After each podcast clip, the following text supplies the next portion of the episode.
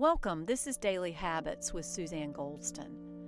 When I decided I wanted to launch this podcast platform, I wanted to lead with something edgy and real, something that is relevant in everyone's life.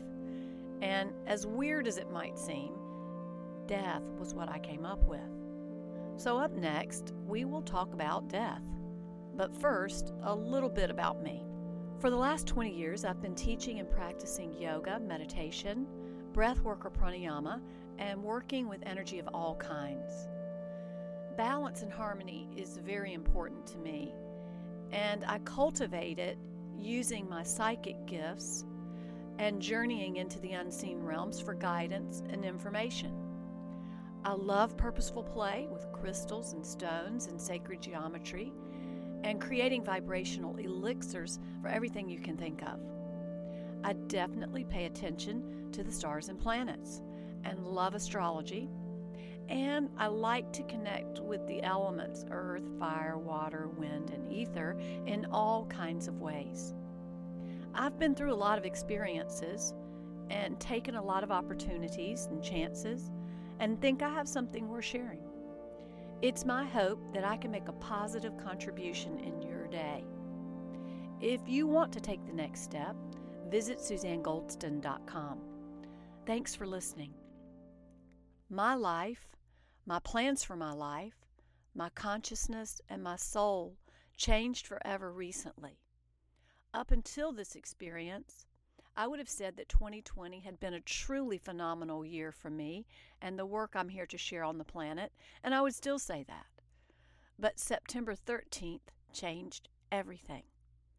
I had the most shocking, traumatic, and extremely stressful experience of my life. It never crossed my mind that something like that could happen to me. After a truly blissful night together, a man I have been with for 15 plus years died suddenly as we were in bed together. Even as I say that, I can still hardly believe this happened to me.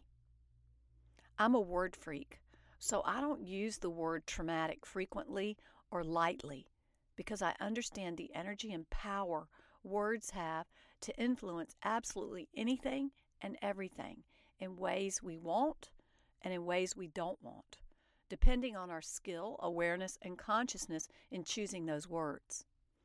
Nevertheless, trauma is most definitely the appropriate word for my experience. Of course, it's a deeply personal and private experience. But if I can, I want to use it to help other people because I know I'm not the only one to have an experience like this. I'm sure I might be like many of you in that I had never really been with someone when they die, much less the way Mark's death took place. It is only recently that I can use the word death instead of passing. Again, this is my connection with the energy of words. Of course, Mark's death involved emergency services, various law enforcement officers, and the coroner, the authorities, if you will. On top of the devastating realization that my beloved was gone, I had to deal with all these people in my home, in my sacred space, poking around for clues to what law enforcement called a potential crime scene. What the hell? When the officers said that, another level of shock and stress descended on me. Not only was every part of my being in complete overload, but true to the surreal nature of the whole thing, law enforcement thought they could be investigating a crime. Really? It never occurred to me that I would be a suspect in this tragedy because I was completely lost in trying to digest that something like this could be and actually was happening. I was in a state of complete shock that Mark was gone, and on top of that, I was a suspect in his death. I understand law enforcement has a job to do, and I'm sure it can be a thankless job. And I know crimes are committed, But being treated like you had something to do with the death of your loved one is truly indescribable. It added an additional level of stress and shock to a situation that was already deeply traumatizing. Law enforcement actually came out of my house with holy ash, salt for my neti pot, and teeth whitening gel and said, What is this? like I was a drug addict. I was barely able to function or think. I was in deep shock. I told them flatly I had nothing to hide. I said, Take whatever you want back to your lab for testing. There was a slight shift in the energy then, and they were more respectful of what I was clearly going through. But how many people are put through this charade unnecessarily? Isn't there a better, kinder, gentler way to handle such a difficult situation? There has to be. I felt deeply violated by their presence in my most sacred places in my home, poking around in my stuff, trying to find something to prove I was responsible in some way. It's hard to believe the number of personnel there were there were truly needed. And it felt intimidating. They made me leave my own house and sit outside. I kneeled right by my front door. Everyone wanted me to go sit somewhere else, but I refused. I told them this had brought me to my knees, literally. I told everyone I was waiting right there until Mark's body was removed, that I wanted to stand in honor of who this man was in my life. And it was really one of the hardest things I've ever done. But it was what he deserved. As the stretcher passed me at the front door with his body on it, the reality of it all was inescapable.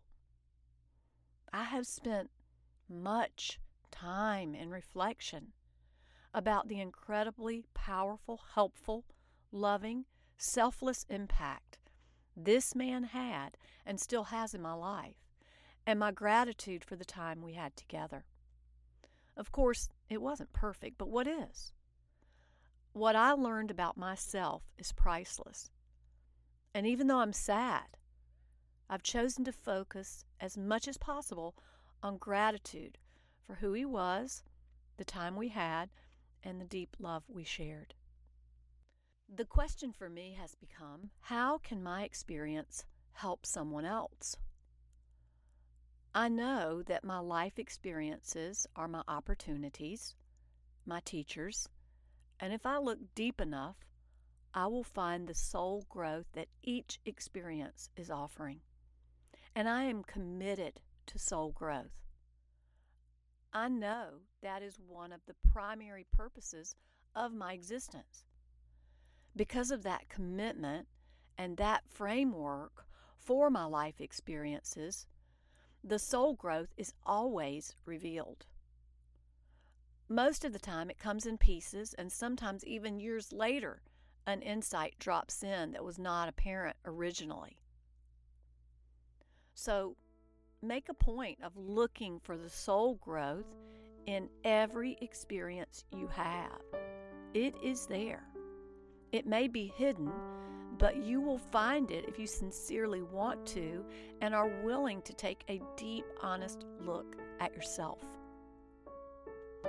My soul has grown in many ways from Mark's death. My conscious choice to take what could be considered a negative experience and turn it into something positive is a powerful skill and growth I am still working on, clearly. Also, how will you respond to situations you can't change? This is a question that was raised in an ayahuasca experience I had last year. Still, I am answering this question. And there's much more we will continue to explore. Also, it could be helpful to know what will happen if you call 911. Nothing will ever prepare you for an experience like that. And honestly, I was petrified to call 911 because I knew Mark didn't believe in our medical system and would never want extraordinary measures taken to save his life. A part of me also knew he was gone. So, with utter fear and disbelief, I made that call, which means law enforcement is going to show up whether you called them or not.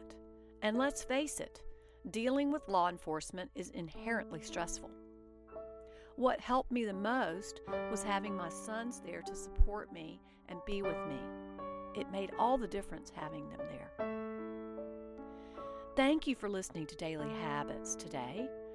I hope you received something that can make a difference in your life and will join me tomorrow as I continue to talk about this experience and the topic of death.